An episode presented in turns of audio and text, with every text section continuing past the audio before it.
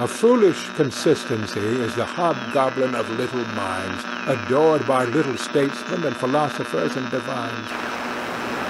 If a man does not keep pace with his companions, perhaps it is because he hears a different drummer. A different drummer. And now, coming to you from dead center on your dial, welcome to Risk Parity Radio, where we explore alternatives in asset allocations for the do it yourself investor. Broadcasting to you now from the comfort of his easy chair, here is your host, Frank Vasquez. Thank you, Mary, and welcome to episode 87 of Risk Parity Radio. Today on Risk Parity Radio, we're going to have an all email extravaganza because we still have a lot of them to work through. Just two announcements before we get started with that. The first is that I think I am all the way through the emails to May 10th. So if you sent an email after that, I haven't gotten to it yet. If you sent one before that, I may have missed it. I don't think I've missed it, but uh, it's a possibility. So just so you know where I am in the great scheme of things here. The second announcement is that I've been asked by a couple of emailers whether I do one on one consultations. And I had not planned on opening a consultation business or financial coaching business, but I am looking into it now to see whether it would make sense and what the parameters of that would be. I am not a financial advisor or registered as a financial advisor and do not have any of those certifications. So this would be for information, education, and coaching if it comes to pass. And I will look at it more closely and see whether it makes sense and tell you at the beginning of June whether I can do that or not. But now to the main event. Here I go once again with the email. And the first email is from Falco W. And Falco W writes Hi, Frank. I recently started listening to your show from the start, and it's been eye opening. I had no idea what diversification equals negative slash low correlation and asset allocation meant. And while I haven't made a change to my investing strategy yet, I know that my diversified all equity portfolio is far from diversified. Currently, I'm spending a lot of time on the question of why I'm investing. My mom recently got cancer, so I've come to experience that life can change quickly. I'm getting to the point where I think I've got it nailed down as to what I want to achieve. I don't want to invest 30 years for a retirement portfolio that covers 100% of my expenses. I live in the Netherlands and we do have a good pension system, so that won't be necessary. I'm also the only son of my mother, so there will be an inheritance of some sort in 25 years or so. So, my current thinking is that I want to invest now into something that has the potential to buy me more freedom starting in five years or so. I'm at the point in life where I can invest about 2,000 euro a month, and there are some potential upsides such as bonuses, freelance work on the side, etc. So the coming five years will be a time of high contributions. I'm 27, so when kids are becoming a topic, it would be ideal to reduce my work hours by a day a week and have that extra cash come from a portfolio, for example. I'd love to pick your brain on that because of my 100% equities portfolio is certainly best for maximizing market returns in the long run. But if I want to start withdrawing some small amounts in five years, it would have to change then. So it's probably risky to continue with 100% equity now. Hypothetical, if in 2026 there is a crash and a lost decade follows as a consequence, it would be foolish to sell a large proportion of my equities. Then they'll be at rock bottom to purchase risk parity style assets which will be high. Does that make any sense? I would love to hear your thoughts on the way I'm approaching this and my thinking around these topics. Thank you so much for putting out the show and taking the time. Super grateful for that. Best Falco.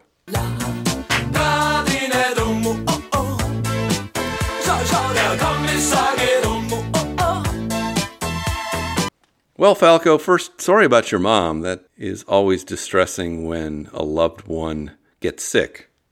And I hope she gets better soon. Since you don't plan on getting your inheritance for 25 years or so, I assume that it is not life threatening. And hopefully it will stay that way.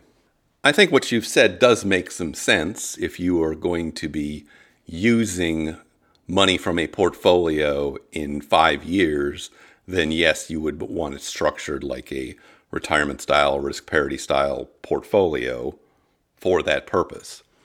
The real question that you have to wrestle with is how big does that portfolio need to be? And does it need to be your whole portfolio or just part of your portfolio?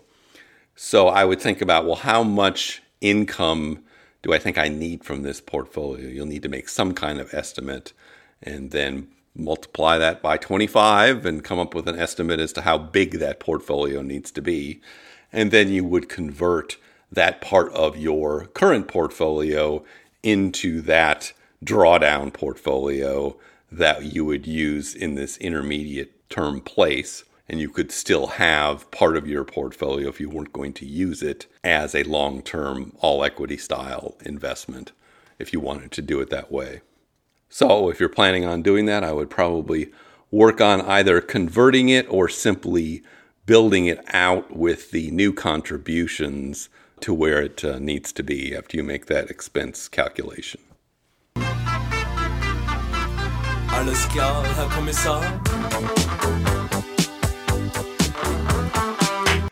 All right, the next question comes from Tim E. And Tim E. writes Hi, Frank. Thank you for answering my question in episode 74 about Ben Felix's criticism of risk parity portfolios. I'm late in thanking you because only just this week I got to episode 74, listening in succession from the beginning and heard your reply. I understood your answer, and as I was listening to your podcast since I wrote you, I realized my portfolio was already risk parity like since I had 14% gold, 1% Bitcoin, 20% long term bonds, and 15% short term bond allocations. The other 50% is in domestic and international index funds with a heavy tilt towards value, especially small cap value, under Ben's influence. But until you came along, I was, quote, diversified, unquote, in different kinds of bond funds equally across Treasury, corporate, and inflation protected bonds. So now, after listening to your podcast, I have converted all my bonds exclusively into Treasuries and have a bona fide risk parity portfolio as a result. I owe you thanks for clearing my head about that. Thank you. As for a new question, in Ben Felix's Common Sense Investing episode entitled Asset Allocation, he argues that complexity and the uncertainty of future returns makes trying to locate assets across taxable, Roth, and traditional tax protected accounts for tax purposes not worth the effort. I took his advice and have equal allocations across my account types. What do you think of his argument? And there's a link to a video. You're filling a niche for DIYers no one else is filling. Yeah, baby, yeah! Thank you so much, Uncle Frank. Well, thank you, Tim, and I'm glad you are getting value out of the information I'm supplying. I did go watch the Ben Felix video.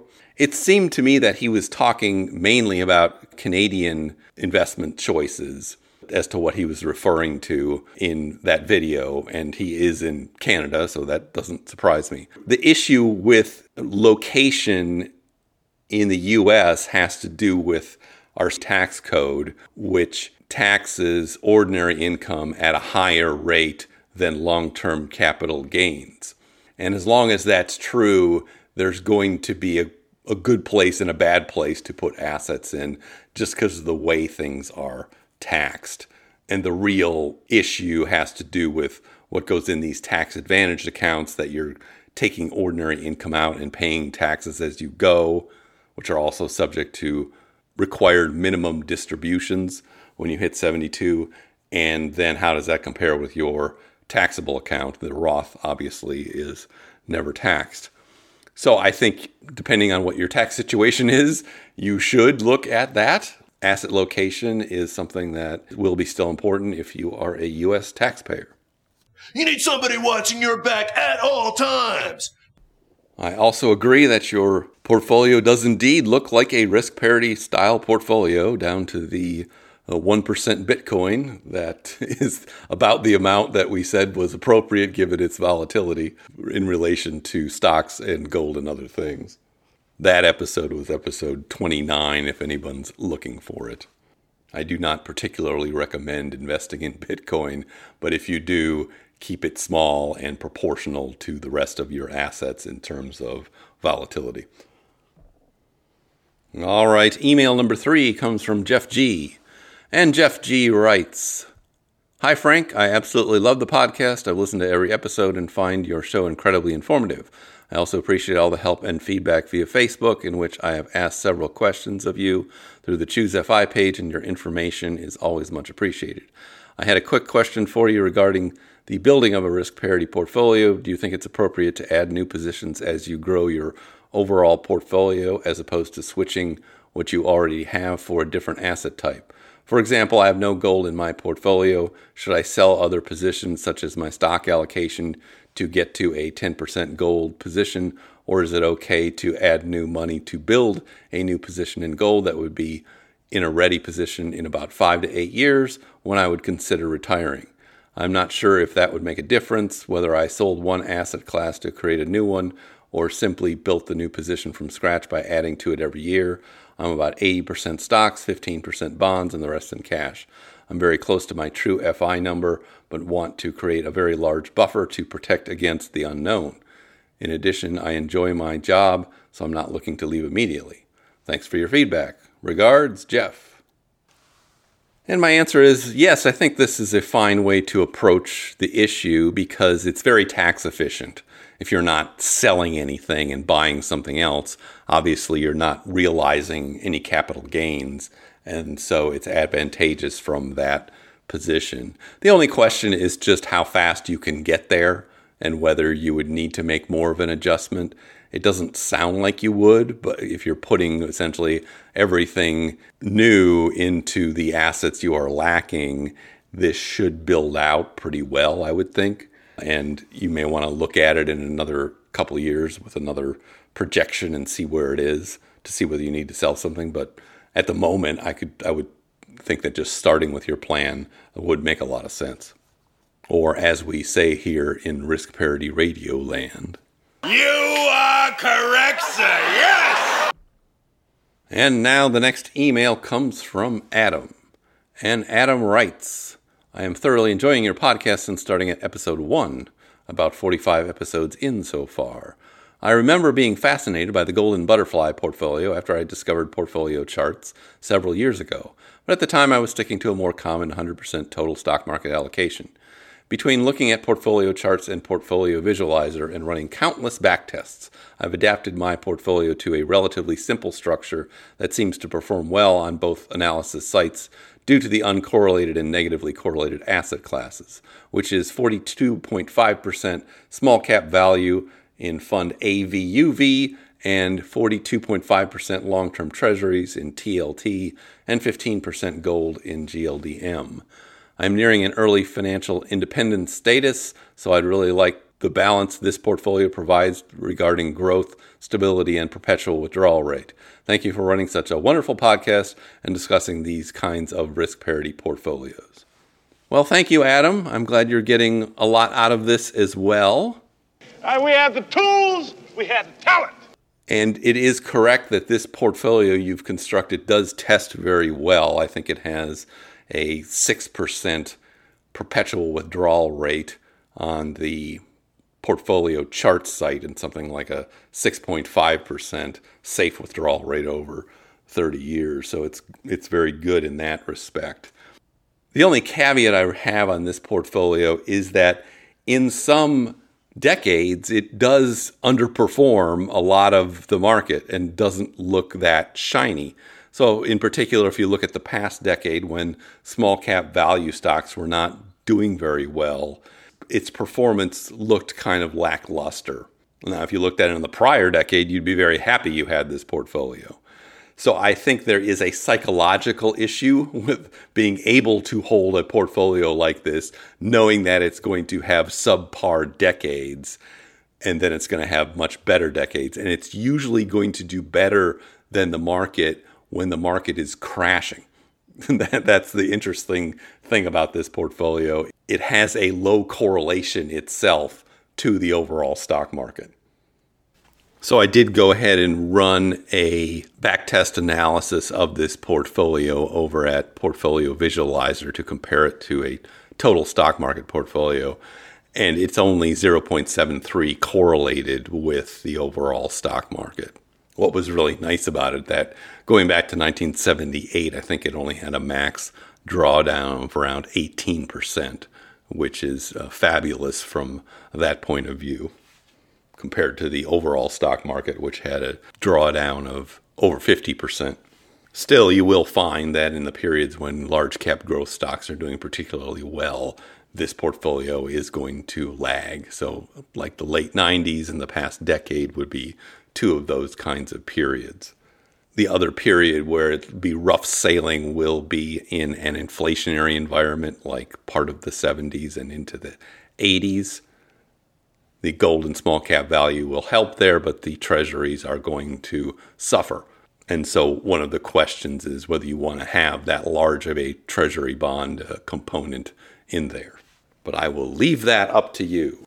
This is exactly what I'm hoping that people will do and get out of this podcast is that they will go and do it their, do it themselves and experiment with these calculators to come up with something that suits them the best. Uh, we have the tools, we have the talent. All right, the next email comes from Phil S., and it's a long one. Let me read it to you. Dear Frank, first of all, thank you for creating such an informative and engaging podcast. It is great to see you bring more exposure to risk parity style investing. I am a UK national based in the Middle East, age 43, and have attempted to create a risk parity style portfolio with my SIPP pension plan. An SIPP is a close equivalent to the 401k, where you are free to invest in any asset class until retirement. Unfortunately, most of the funds noted in your podcast are not available on the UK market. I have tried my best to choose the best fit alternatives in GBP. Based on my research, most of these funds charge higher fees, spreads, and incur dealing charges of £10 per buy sell transaction. In addition, there's also a hedged currency component that can lag returns. My preferred portfolio would be the risk parity ultimate. However, the high dealing charges for 12 funds would eat too much into the return given the regular rebalancing required. In addition, it is hard to find best fit UK equivalents for all 12 funds. Do you know of any tools that could help find alternative funds? Also, Portfolio Visualizer and Portfolio Charts do not capture the UK funds that I can invest in. I therefore recently created the aggressive 50 50 portfolio in my SIPP with the nearest UK based equivalent funds, ETFs. Please find attached. I will rebalance if any one fund goes plus or minus 20% its original allocation. As you can see from my spreadsheet, the UPRO and VGIT UK equivalents match well. I'm unable to find a TMF three times leveraged fund equivalent with the 20 plus year treasuries and have settled for a three times 10 year treasury funds, which is not sufficiently negatively correlated to the UPRO. My fear is that a fall in the leverage share fund would not be adequately diversified by the leverage bond fund. Do you know of a leverage bond fund similar to TMF that is sufficiently diversified away from UPRO? Also, the UK based preferred shares equivalent does not track well with PFF. Do you recommend another asset class with a high correlation to preferred shares?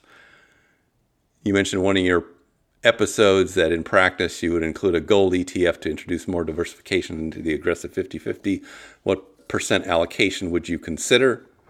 I wanted to bring an international perspective on the additional hurdles in creating a risk parity style portfolio, and I appreciate your views.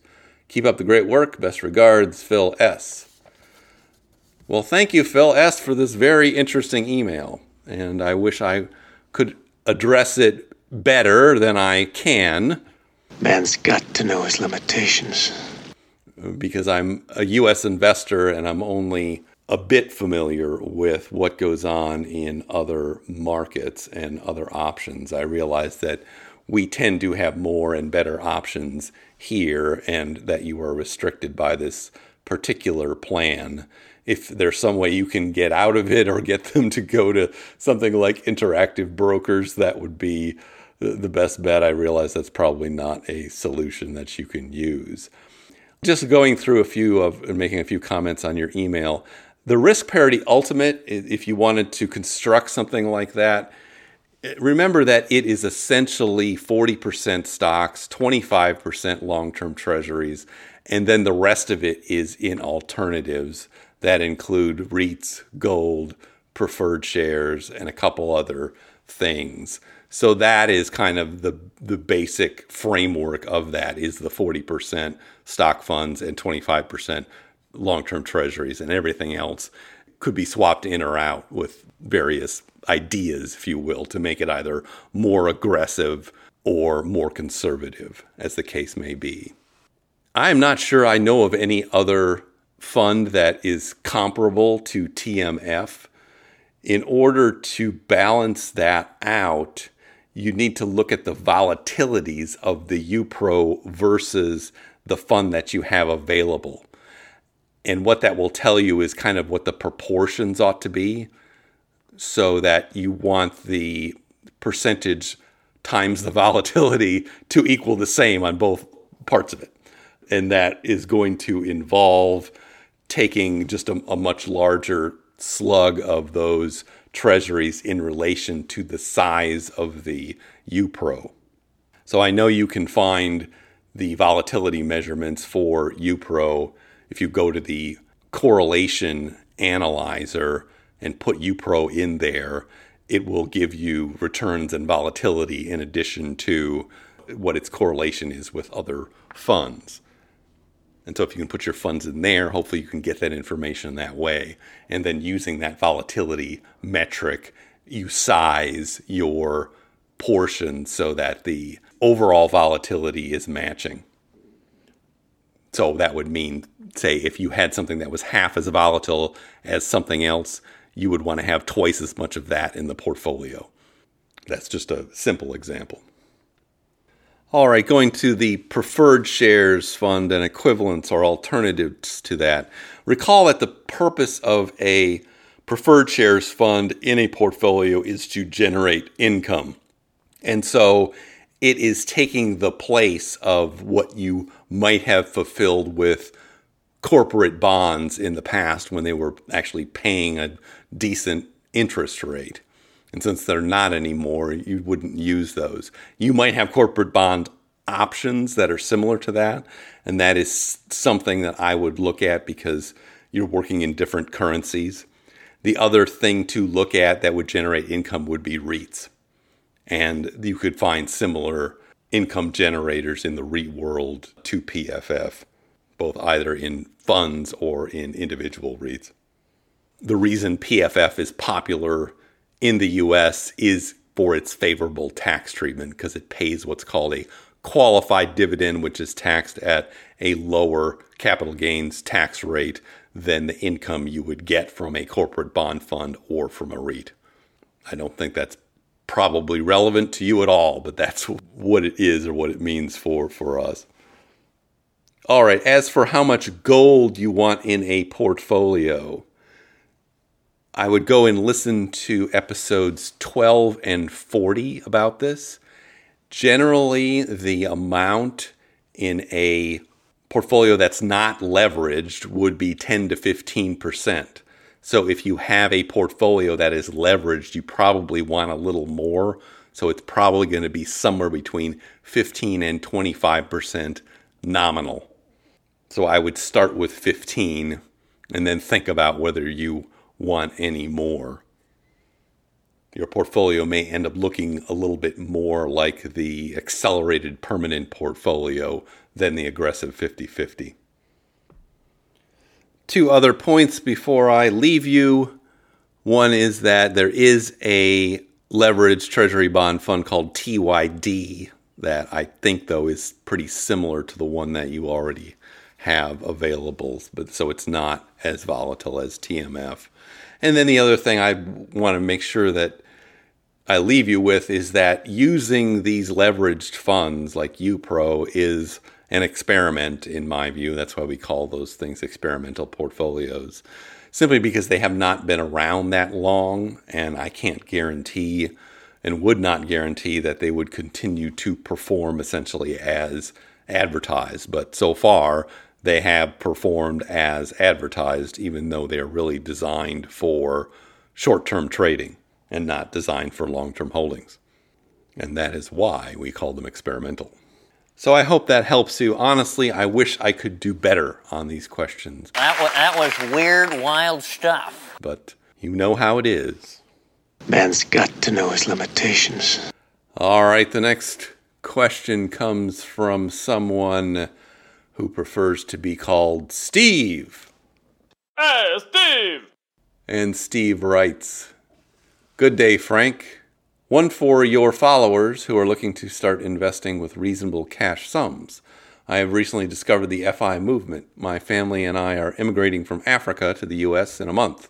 We are immigrating to the States with about 650,000 in cash dollars and another $500,000 in assets we want to liquidate over the next 5 years, which include land, business, shareholdings, etc.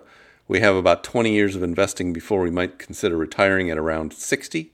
We will have annual household income of between 170,000 and 250,000 and we'll have expenses of about 50 to 60,000 dollars. Flights to Africa are not cheap. I very much like the risk parity approach and I'm enjoying your podcast. So my questions are these. 1. The stock market is expensive at the moment with some chatter of a correction being imminent. Would you still agree that we get into the stock market now rather than wait for the correction because the time in the market is better than timing the market, or maybe get into stock some and hold some cash back for the correction. Number two, with 20 to 25 years left, how much would you recommend we deploy the 650,000? What mix between stocks, large cap growth, small cap value, international long term treasury bonds, preferred stocks, REITs, gold? We have no debt, have an emergency cash fund, etc. We have a fine number of about 2.5 million. Keep up the great work. Thanks, Steve. Hey, Steve! All right, Steve, your first question is in the crystal ball category. My name's Sonia. I'm going to be showing you um, the crystal ball and how to use it or how I use it. Whenever I consult my magic crystal eight ball toy, this is all it tells me. If you can dodge a wrench, you can dodge a ball. If you can dodge a wrench, you can dodge a ball. I was also listening to a podcast with Vitaly Katsenelson, who is a professional investor, and he has a podcast called The Intellectual Investor that I would recommend. And he says in his last podcast, the kind of portfolio we really need to have is called an I don't know portfolio. Because since we don't know what is going to happen in the future, even in the immediate future, we would want to have something that would cover us regardless of what we are likely to face in the near future and the distant future. So I would say on the time frame you're looking at, it's probably kind of irrelevant whether you put it all in right now or put it all in over the course of the next year or two simply because of the time frame that's important is all the time after you put it all in there. So while it's mathematically the right decision to put it all in there at once, put it in your portfolio at once, if psychologically it helps you not to have to do it all at once and do it on a planned schedule, then that's just fine. I would do it that way if that feels better to you because it's a lot of money. But I would stick to a specific schedule, write it down that you are going to invest this much money on these dates and not be looking and waiting for the market to do something because otherwise you risk being just shut out of the market for years or decades. There are people who got out of the market in 2008 and have not been able to pull the trigger on getting back in. And you don't want to be one of those people. And to avoid that, write down what your plan is when you plan on making the investments and then stick to that plan. All right, that's your question one. As for question two about how to deploy the $650,000, with 20 to 25 years left on it, you would want to deploy as much into the stock market as you are comfortable with. I would diversify that across a few funds. One idea is simply to split it between large cap growth and small cap value. That's a simple way to cover the whole market. Another idea would be to look at, say, Paul Merriman's four fund portfolio, which is another simple way that covers essentially the same ground. If you are interested in what is called factor style investing. You could look at what Ben Felix does. That is also a simple and reasonable way to divide up a portfolio that covers both US and international. One thing you should bear in mind is it doesn't really matter which one of these you pick because of the macro allocation principle that all of these portfolios that I'm talking about that are all stock portfolios are going to perform 90% plus the same because they're all correlated and you won't know in advance which is going to be the preferred portfolio.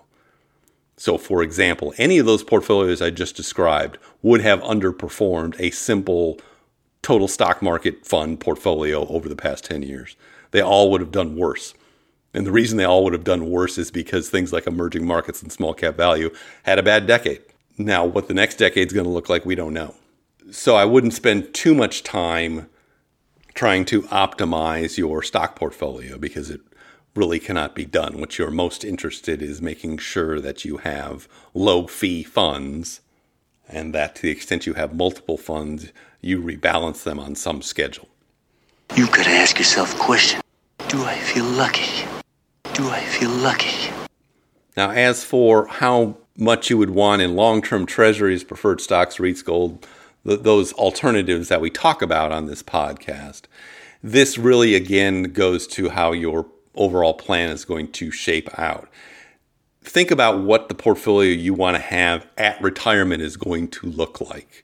If you can imagine that and it looks like one of our risk parity style portfolios, then you could take on a piece of that now if you wanted to have a more conservative portfolio than you have. So instead of having a 100% stock portfolio or a risk parity style portfolio, you have something that maybe has just half of the alternatives in that portfolio that a risk parity style portfolio would have.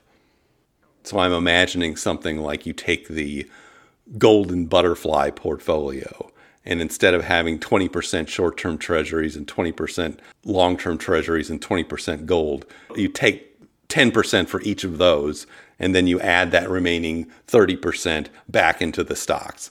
And that is going to give you something that has the characteristics of what an 80 20 portfolio would kind of look like or feel like. I'm not necessarily recommending you do those things because the all stock portfolio has the biggest chance of having the greatest returns over time. But to the extent you just want something that's more conservative, that matches your risk tolerances, that is one way to do it, knowing that in the end you're going to end up with something that looks like a total risk parity style portfolio. That's kind of the flexibility you have with do it yourself portfolio construction. We have the tools, we have the talent. I think there are another couple of considerations that you may have because investing this money in financial markets is not the only way you could invest it. You could invest some of it in rental properties or a, another business or something else on the side. Now, that's not something we deal with here, but those are viable options and something you may want to consider in addition to what you're going to put into a brokerage account in financial market assets. But honestly, I can say looking at these numbers, you're in very good shape, and it seems like you are likely to reach your goals just by being steady with your investments and not panicking in downturns. And that's really all you will need to do given the income you're going to be making and your relatively low level of expenses. You're in good shape. Yes! All right, last question for today comes from Nick. And Nick writes Hi, Frank. I'm curious what your thoughts are on the type of bonds used in the bond portion of a risk parity type portfolio. If you take, as an example, a 60 40 or 50 50 stock bond portfolio, why would one go with anything other than a long term treasury fund, TLT, VGIT, or even EDV for the bond portion? It is the least correlated to stocks, so I would have assumed that it would be the best choice as opposed to what we often see in various portfolios where the bond portion is divvied up between long, intermediate, short term bond funds, or worse, an allocation that includes corporate bonds, which are even more correlated to stocks. Thanks and love your podcast and your presentation style.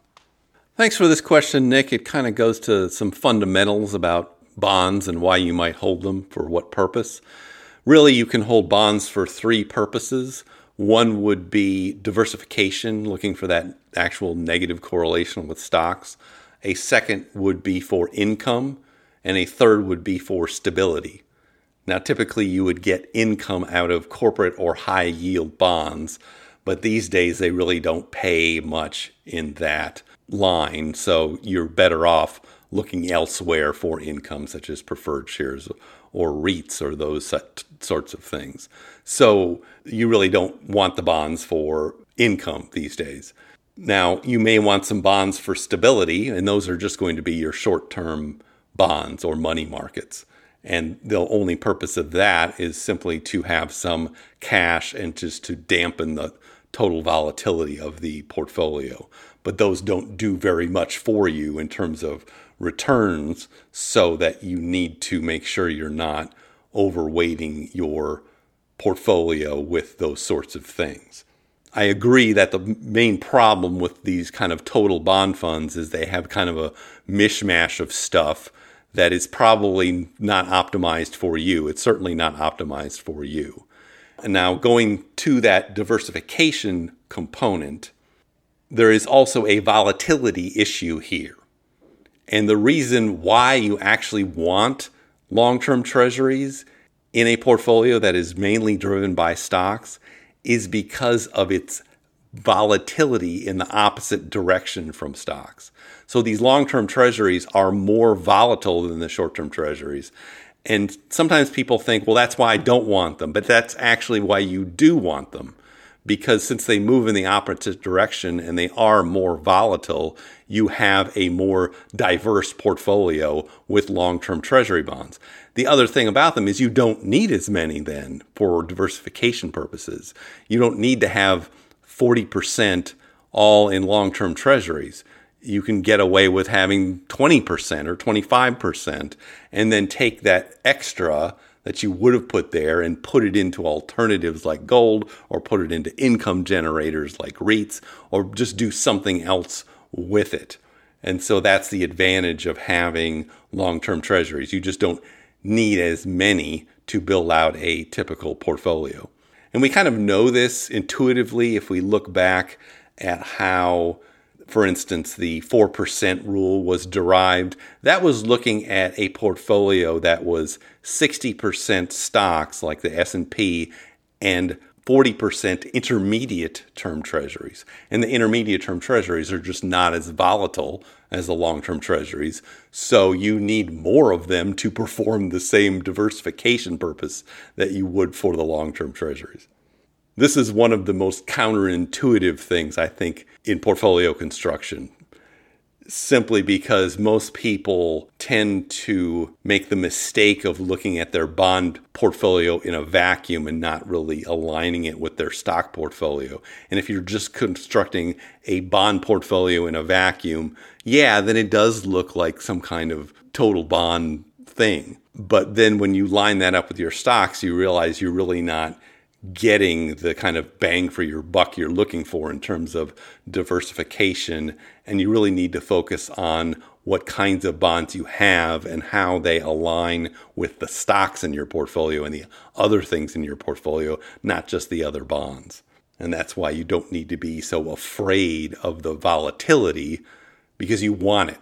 And you want it because then you get to hold less of that asset class and you can hold more stocks or more other things that are going to have other benefits for your portfolio. Am I right or am I right or am I right? Right, right, right. But now I see our signal is beginning to fade.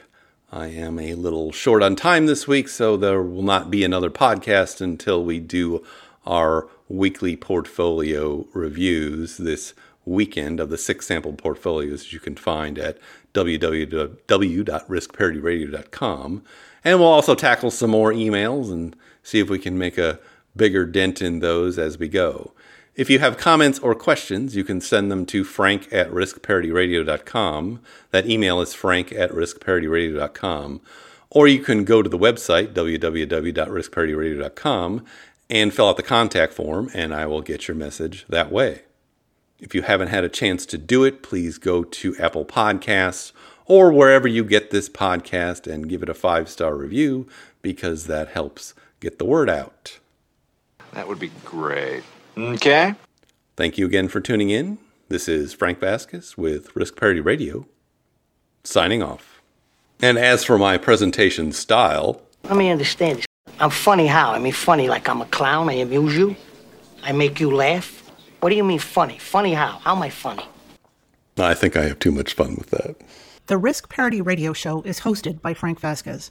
The content provided is for entertainment and informational purposes only and does not constitute financial, investment, tax, or legal advice. Please consult with your own advisors before taking any actions based on any information you have heard here, making sure to take into account your own personal circumstances.